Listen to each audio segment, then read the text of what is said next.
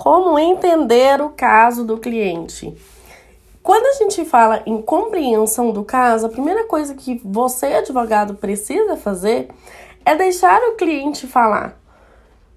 Você vai identificar como aquele cliente chegou até você, qual é o anseio dele, qual é o tipo de serviço que ele busca, qual é o tipo de matéria que ele quer trabalhar. Por exemplo, é muito comum que nas plataformas online o atendimento seja mais voltado a matérias como, por exemplo, consumidor, família, criminal, previdenciário, direito do trabalho.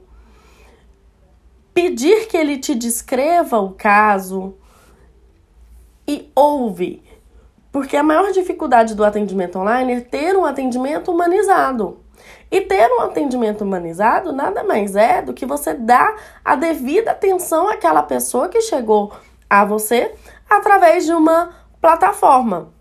Então, escute o seu cliente para que você faça um diagnóstico bom sobre o caso dele. Após esse diagnóstico, você vai saber o momento correto para conduzir a uma chamada de vídeo e pode ser, por exemplo, que o seu cliente não tenha o perfil de uma chamada de vídeo.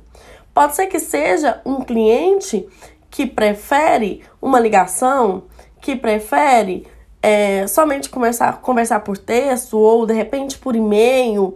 Identifique uma forma que fique bom para você e bom para o cliente. Então, é muito importante que você conheça o perfil do cliente na hora do atendimento.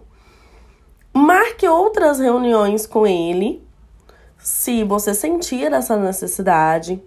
Peça documentos, demonstre preocupação com o caso concreto do cliente, para que você efetivamente traga o cliente que veio a você através de uma plataforma online para a conversão em contrato de honorários.